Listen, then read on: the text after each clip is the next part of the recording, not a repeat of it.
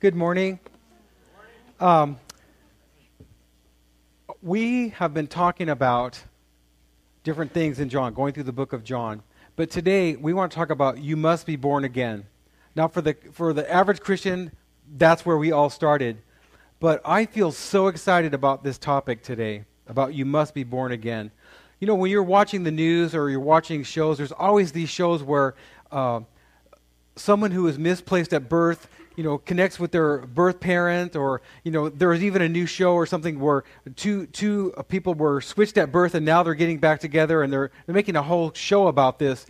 But it's interesting that um, we were all stolen at birth, that we were robbed from our place and our trust with God. And some of you know what that's like, maybe having an absentee parent or father, mother figure. And so you have a, a, a little bit of an emptiness, and so you've learned to uh, put up walls of protection and maybe even a little, be a little defensive about, you know, that, that parental figure. And God, He comes to us through Jesus Christ and He wants to restore that place of trust and that place where we were stolen at birth by Satan from being able to trust God and have relationship to he wants to God wants to help us restore that place. And so we're talking about you must be born again. John 3 today is where we're going to start. Back uh, in the 70s and the 80s, you know, when Billy Graham was really, you know, he was at the forefront of the evangelism uh, in the world and especially in our country. And you would see people at the end of his message, he always had a simple salvation message over you know 40 years it, it, was pretty basic pretty simple pretty repetitive but there was an incredible anointing and power of the holy spirit that was in his meetings. And when he would close after that one hour service you would see people get up all over the, the stadiums where we, he would hold those crusades. And people would trickle down to accept jesus christ as their lord and savior. Powerful experience. Uh, I mentioned to you last year when I uh, went to Nigeria that um, Reinhard Bonnke had come five months before, and over two million people camped out for a week uh, to in that anticipation of the meetings, and uh, so many people in Nigeria, uh, in this place where, where we were shown where he met, accepted Christ. And there's a great anointing of the Holy Spirit. It's just like uh, it says, wherever there's a testimony of Jesus, the spirit of prophecy is there. You can imagine when Jesus went about the different cities talking about the kingdom of God and preaching the good news and healing people, there was anointing. There was a, a, a visible and, uh, well, not visible, but I guess you visible when you look at the miracles that he did, but there was an anointing of God's presence that broke into the hearts of men and women and children and captured them and caused them to respond to that message and change their whole life. And that's what we're going to talk about today. You know, and we start off this year, we're praying and fasting. We've seen a number of miracles happen in our, in our midst in the last six months. And uh, we talked about discipleship. We talked about the Holy Spirit. And uh, we, we have just come into this place of talking about miracles for like 11 or 12 weeks. I feel like this is probably the greatest topic we could talk about in the Bible. Because Jesus said, that all of us, we must be born again. We must have a spiritual change happen in our life where God breaks into us, breaks in through and down deep in our heart and our spirit, and causes us to become aware of spiritual things and our need for God. And at some point, causes us to respond to that message. So I just want to pray this morning because I really believe that God wants to pour out that anointing. Maybe you're here today, maybe you've been in church your whole life, and maybe you think you're saved, but you're not sure, but you've been a good person or you've gone to a certain religion, and God just really wants to uh, solidify you today that you, you can know that you are born again. Lord, we just acknowledge your presence. And Lord Jesus, even as we're talking about you, we know that you're going to manifest your presence. I pray that every person in this room would leave here today assured that they have made a commitment to you. And Lord, they are walking and I pray even today, if there's people who have never made a commitment to you and asked you to come into their heart and believe that you died for their sins, that today that would happen and there would be life transformation. God, we ask it in Jesus' name.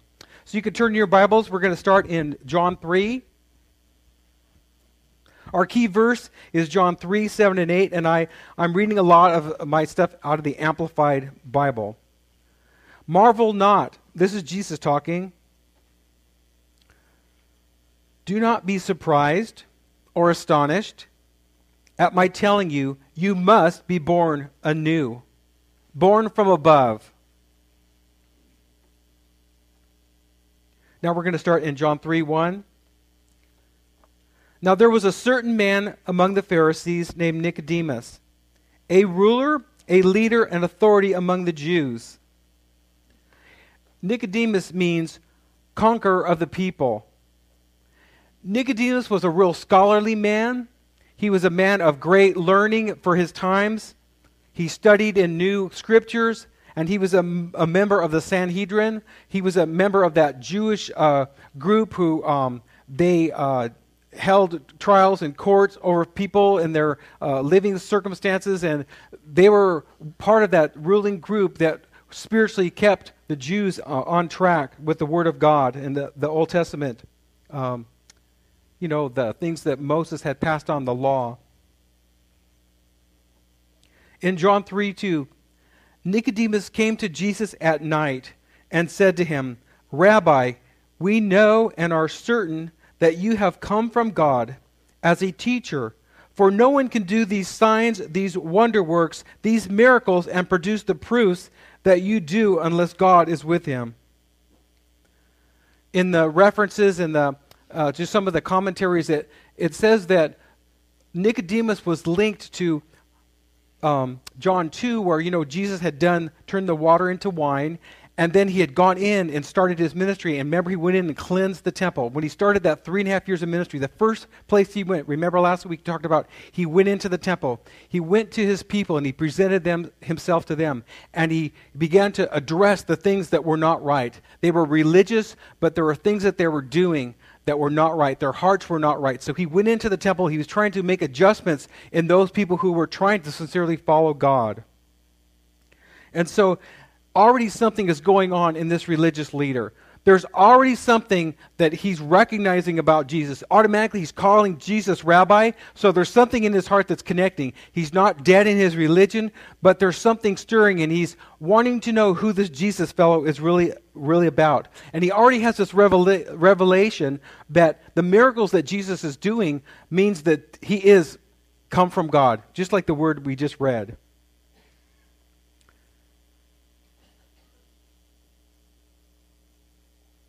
Have you noticed that um, he came at night? Some of the commentaries uh, suggest that, well, well, maybe Nicodemus was really concerned about Jesus not being disturbed in the ministry. And so he, he snuck in there at night and uh, he put off maybe doing some of the things he would do for himself at night, like maybe resting or kicking back. But he took time to seek Jesus out when Jesus was at his leisure. He took time to be able to interact and communicate with Jesus at a time where maybe there wasn't a whole lot of people around. Jesus had enemies. And we all know from reading the Gospels that the enemies that Jesus had were really the spiritual religious leaders of the day. They were his biggest uh, people who were in opposition to what he was doing.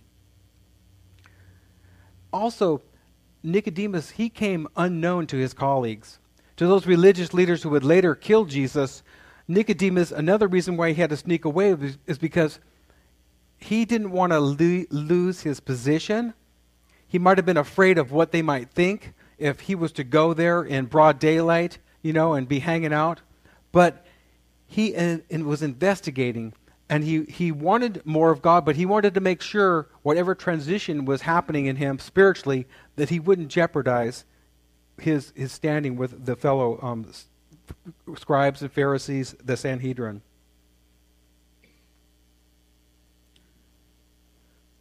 Let's read John 3 3. Jesus speaks about the necessity of spiritual rebirth.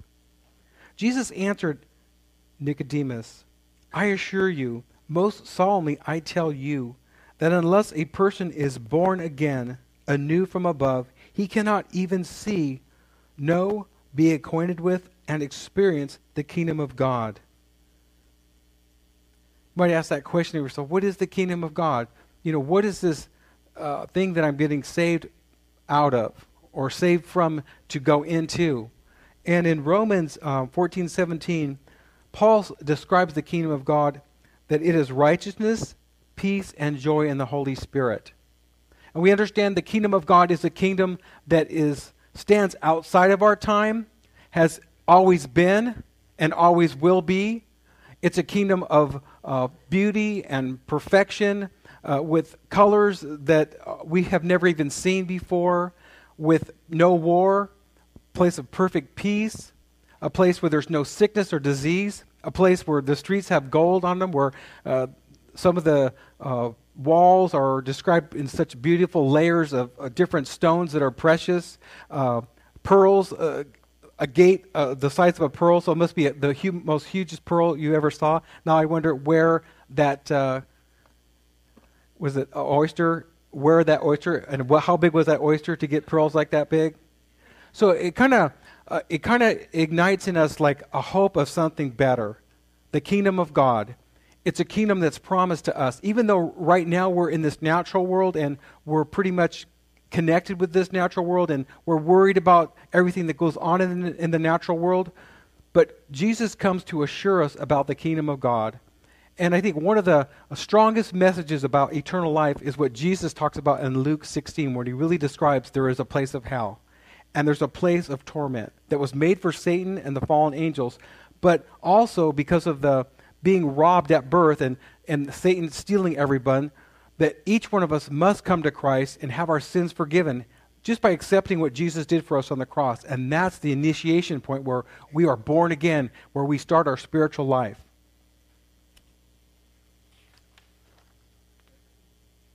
In John 3 4, Nicodemus said to Jesus, How can a man be born when he is old?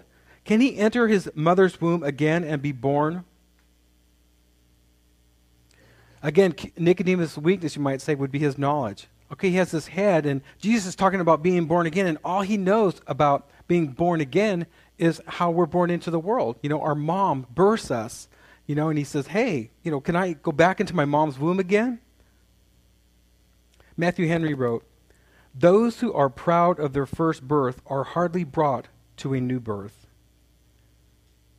Nicodemus was of also high social status. He had rank and privilege and honor.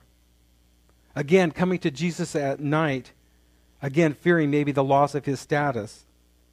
The poor sinner on the street had no problem about what people thought about them and they rushed to see Jesus. They came with their needs, they came with their broken hopes, with their discouragements, and found that Jesus was someone who lifted their load and brought them into an incredible uh, place of hope. And I'm sure they felt the love of God like we feel at times when God just moves on us by His Holy Spirit. In John 3 5, Jesus answered, I assure you, most solemnly I tell you, Unless a man is born of water and even spirit, he cannot ever enter the kingdom of God. I want to show a short clip of uh, a little chick being born.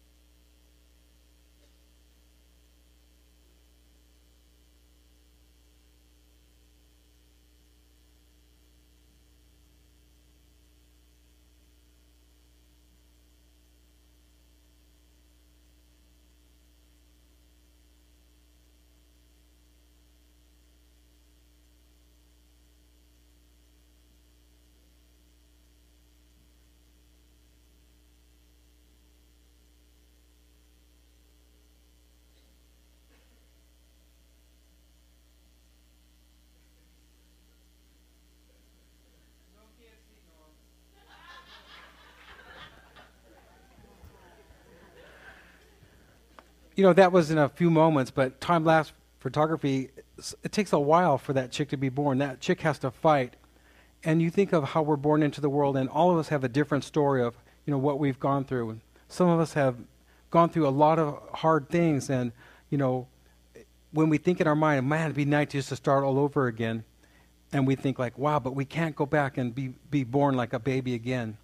And yet, no matter how sinful our past has been, no how tra- how traumatic it's been, how we've been victimized, or how people haven't been there for us, or our parents haven't been there for us, or circumstances haven't been there for us, or poverty, or you name it, sickness. God has a big smile, and He knows that if we will allow ourselves to be born again, become alive spiritual, that the greatest changes can happen in our life, and that we can really be new creations in Christ. And for some of us, you know, we fall over and over again. But Jesus said, even if a righteous man, the Word of God says, if a righteous man falls seven times, yet he will rise again. Because God, as that Spirit of God comes and helps us be born from above, God enables us and empowers us to be able to get up and come back and start over if we have to, no matter how many times coming before God, getting the grace and the mercy and the forgiveness so that we can start a new life change the way we are and allow the Holy Spirit to help us and correct us where we keep doing things wrong.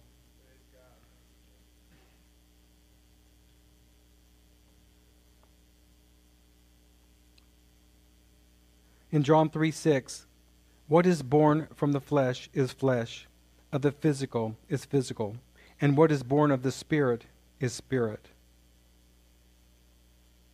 You know, during uh, World War II. So maybe some of you have heard this story, but you know, Corrie ten Boom, you know, her family in Holland, they they uh, kept different Jews, you know, during the occupation, who when the Germans were seeking out, you know, Jews and trying to kill them, and they would hide, you know, people for different lengths of time and then release them into the underground.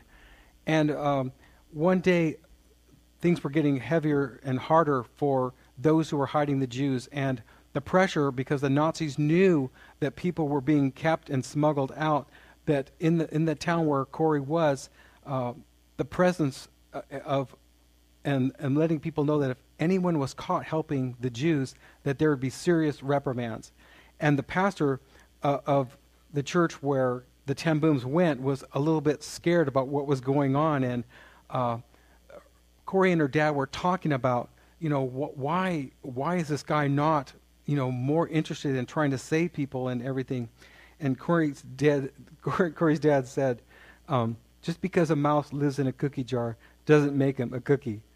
And it's that thing where a lot of times, even though we're in church or we've grown up a certain place, maybe we put our rest our hope our security in a church that we attended or maybe even money we've given or the good deeds that we've done that that becomes our place of security a lot of people are living today, especially in our society, uh, they're giving a lot of money. They're really cause oriented and trying to help people, which is all great.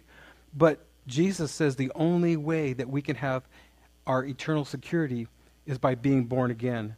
It's by being born from above. It's by experiencing that love of God that comes into our heart. And, and I really think for us as believers, there's so many believers here today, this is a really an important message for us. This is really the key of why, why we're even coming here. That we have a relationship with God through Jesus Christ, and we have a promise of eternal life. That we are going to be free from the judgment that's going to come on the world because they haven't uh, received their forgiveness and received eternal life by coming into that relationship with Jesus Christ.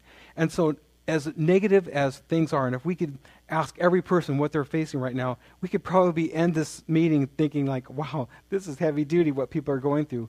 But even with all that we're going through, what an incredible promise that we have that someday we will be with Christ forever and things will be better than we could ever imagine. Matthew Henry wrote, What is that is required to be born again? We must live a new life. Birth is the beginning of life. To be born again is to begin anew. We must not think to patch up the old building, but begin with the foundation we must have a new nature, new principles, new affections, and new aims. We must be born both again and from above. We must be born anew. Our souls must be fashioned and enlivened anew. We must be born from above. This new birth has its rise from heaven. It is to be born to a divine and heavenly life. Again, the same one who reaches down from heaven, who reaches from that spiritual realm and comes in and draws us to himself, also is the one that begins to change our life when we give him permission. And as we read the Word of God and uh, we examine ourselves and see where we're not measuring up, it's in our simple surrender, in our prayer of seeing where we are deficient and asking God to come and do that work in us where we are transformed and changed. We are uh, free moral agents. We have a spirit, we have a soul, two things that you can't touch or, or necessarily put your hand on, and we live in this body. But it is our will. Our will is our key ingredient that we give God permission to do whatever He's going to do. We must yield our will in those areas where we see we're deficient, where the Holy Spirit can continue that same work. If God did that work from above where He touches our heart and He draws us into that place of relationship, it is the Holy Spirit. It is our relationship with God and the Word of God that we're taking in that is going to build our spiritual life and that spiritual foundation of truth that changes the way we do things. Um, I, I say under our next section the single most important event in one's life is to be born again, is to make that choice. Um, if you're here today, I want you to just think about that. What, what were the circumstances that drew you in? What kind of uh, senses did you have in your spirit when God began to, to reveal his love to you? I can remember when I was eight years old. Those of you who've been here for 12 years, you've heard this many times. I was eight years old. It was Christmas time. I was the most selfish little kid that there could ever be. But this Christmas was different. The Holy Spirit began to pour His love into me like never before. And, and He began to fill a place that I didn't even know uh, as an eight year old kid that could be filled. And, and from that moment on, and in the next couple months, when, when an evangelist came, and I couldn't tell you what he said, but at the end of, of his message, and he gave an altar call, I can remember uh, feeling like God wanted me to respond, that it was my time to ask Jesus Christ to come into my life. It was my moment to say, Jesus, I need your forgiveness of my sins. I know I'm a sinner because I was born into this world, and uh, blood that's passed on from Adam, and the sins of Adam were passed on to the whole world. And so I went forward and asked Jesus Christ to come into my life. And that was the most profound decision I've ever made. In fact, it was that decision that led me even to being a, become a pastor eventually. I could not get away from the love of God and from the presence of God and for the wonder of who God is and how at times he just manifests himself, you know, to me personally. And uh, it, it's just so amazing to to um, go through different things. And especially a couple weeks ago, I told you how I, I I struggle sometimes with uh, depression, and um, I can remember sometimes just going through my most painful moments, and then all of a sudden, the Holy Spirit just move on me, and I just start crying because He comes in and He loves me just where I'm at. And it's those moments where God continually refreshes us and speaks to our spirit that continually uh, assure us inside that we are members of the body of Christ, that we are part of His kingdom, and we are being prepared and changed daily as we walk with Him. So, John 3, 7 and 8, again, marvel not, do not be surprised, astonished at my telling you, you must be born again, anew from above. And then we have a second clip.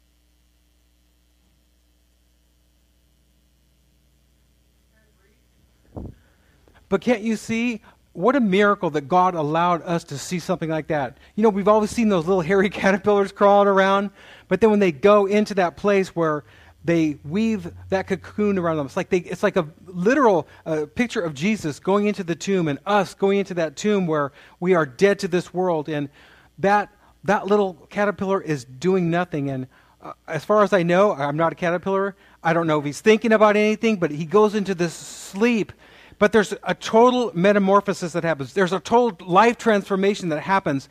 And that uh, earthbound creature, it's turned into that beautiful butterfly that is able to fly. And I really believe that God has given us as a picture of what being born again, again is. That we're, we're shaped in, in sin and we're uh, just, I mean, sometimes it's our circumstances that even bring out more of our old sinful nature where we get into all kinds of stuff, but it is incredible work of God that brings life transformation. We have so many people in our church that have who've had life transformations since coming to Christ. That their their past really is their past, and they're living differently than they they've ever been. Uh, even my wife, I can remember seeing some of the videos when she was just a wild, uh, drug crazed person, you know, broken family, broken life, and I just looking at those old um, videos of her and seeing her new life and knowing how different she is, it's almost like I look at that and I think that isn't even the same person. And that's that transformation that happens, you know, when we receive Jesus Christ. Verse 8 The wind blows and breathes wherever it wills, and though you hear its sound, yet you neither know where it comes nor where it's going. So it is that everyone who is born of the Spirit. Matthew Henry wrote this the corrupt nature, which is flesh, takes rise from our first birth, and therefore the new nature, which is the spirit, and must take rise from a second birth. Corruption and sin are woven into our nature. We are shaped in iniquity. It is not enough to put a new coat or a new face, but we must put on the new man. Paul writes in Ephesians. Again, Paul was one of those religious persons. He necessarily wasn't this wild sinner, and yet you know, he was a sinner. He needed to be saved. He was so uh, zealous that he was out persecuting the church, uh, putting, putting his stamp of approval, like when Stephen was martyred for his faith and stoned to death. He was right there holding the coats of those who were stoning him. He wrote this after his transformation Put off concerning your former conduct in Ephesians 4 22 through 24. The old man. Put off the old self, which grows corrupt according to the deceitful lusts. And be renewed in the spirit of your mind and that you put on the new man, the new self, which was created according to God in true righteousness and holiness. Peter writes in 1 Peter 1:23 about a believer's beginning. Having been born again, not of corruptible seed, but incorruptible through the word of God, which lives and abides forever. Again, it's the message, it's the word of God. Remember 2 weeks ago when we talked about uh, John 1 in that first chapter, it talks about that the Word became flesh. Jesus, who was in the beginning, who was the living Word of God, who was part of that Word of God that was spoken and created everything that was created because God spoke it into existence. That Jesus, the living Word, came and manifested himself so that people could see that he was relatable as a real man and yet he was all God. And that he came and brought the truth and it's that same truth when we receive the word into our hearts and we keep looking into the word that we're convicted and we take that conviction and we respond to the Lord. And again, that transformation in our life continued takes place. In John 3 9 through 10, Nicodemus answered back to Jesus, asking, How can all this be possible? Jesus replied, Are you the teacher of Israel, and yet you do not know nor understand these things? Are they strange to you? Again, this was so, uh, this was like radical new truth that he was giving them. All they kind of knew was how things were tracking. Jesus coming on the scene and doing miracles and raising people from the dead were totally just blowing their mind about how they knew uh, how to relate to God. Having knowledge about Jesus does not mean we know him or that a person is born again.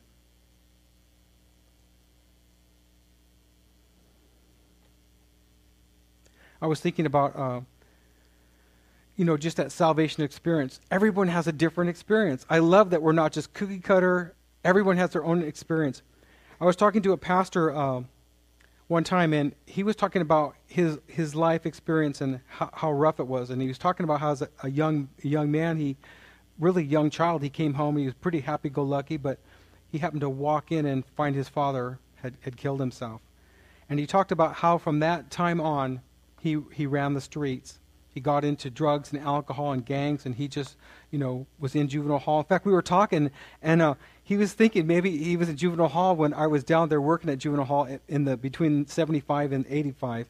But it was interesting to have him tell his story. And he said, You know, I just got tired of my life. And he said, Somehow I found myself in a church setting and I, I went forward and I accepted Jesus so I could be born again. And he said, You know, when I went up, I didn't feel like anything happened. And, I, and he goes, I left there and thinking, like, well, guess it's not working for me because there was no sparks, no, no lights. But he said he, he was cruising with his friends and uh, they were, you know, drinking and, you know, smoking stuff. And all of a sudden, he said to himself, What am I doing here? What am I doing here? I'm doing this stuff and nothing is changing in my life. And he said that was where his life began to change. And he said, Really, what I did, even without feeling, when I said, Jesus, I need you, I need that life change, that's when it all happened. So whether you have sparks or no sparks, whether today you just commit that, you know what, you need a Savior and it's Jesus Christ, you can do that today. In John 3 11 through 13, I assure you, most solemnly I tell you, we speak only of what we know. We know absolutely what we are talking about. We have actually seen what we are testifying to. We were eyewitnesses of it, and still you do not receive our testimony. You reject and refuse our evidence, that of myself and of those who are born of the Spirit. If I have told you of these things that happened right here on earth, yet you none of you believes me, how can you believe? Trust me, adhere to me, rely on me, if I tell you of heavenly things. And yet no one has ever gone up to heaven, but there is one who has come down from heaven, the Son of Man, himself, who is and dwells with and has his home in heaven. I, I can't imagine what it was like to be living in that time where Jesus was revealing what has been mystery. And even today, we have our scientists trying to figure out everything else, but Jesus has already come and he's already revealed the mystery about eternity, about life after death. And he came and Jesus made uh, a definite um, historical record that someone came and was born and died and rose from the dead and came back to tell people about eternity and about what they need to do to be born again. In John 3:14 and 15, just as Moses lifted up his servant in the desert on a pole, so must so is it necessary that the Son of Man be lifted up on the cross. In the Old Testament, when they were going through the wilderness, the people were in sin and disobedience, and serpents came out and started biting them. People were dying.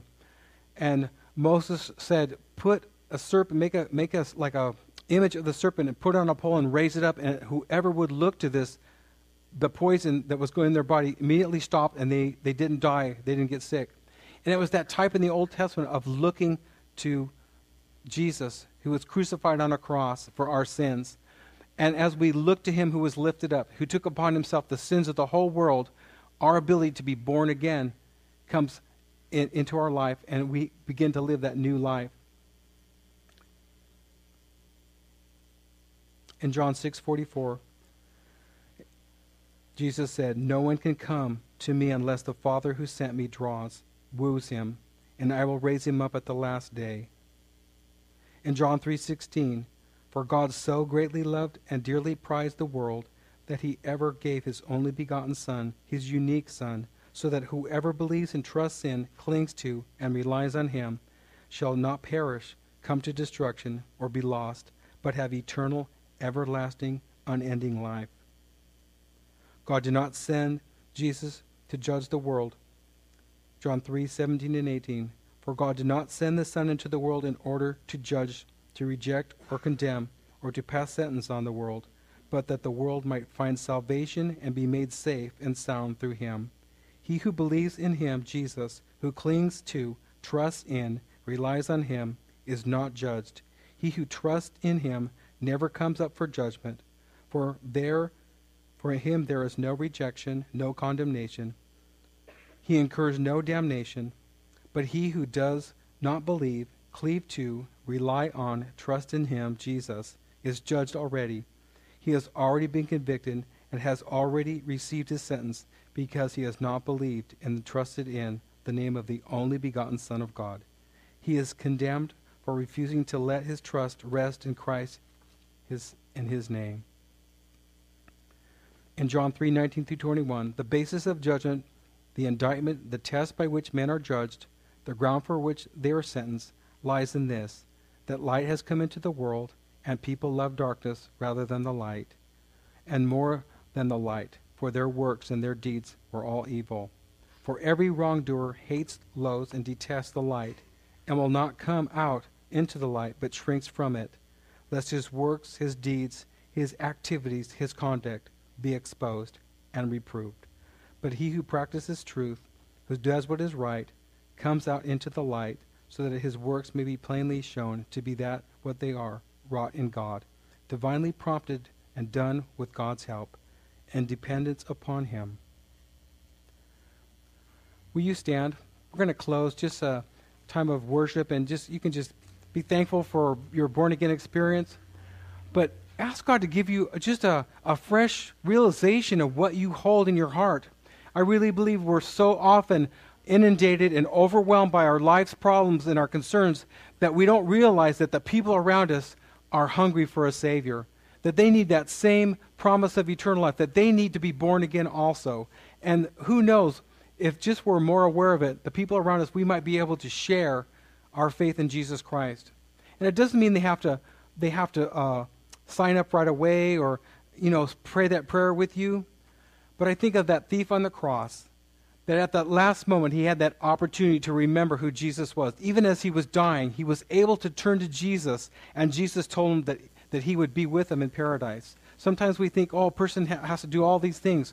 But there is, it's very possible that there are going to be people that you are going to be the last person to speak with them, and you can tell them, even, even if they're resistant, that if they call in the name of the Lord, if they're in trouble, if they're at that point of even going to die, if they call in the name of Jesus, that He will be their Savior and He will extend that forgiveness of sins.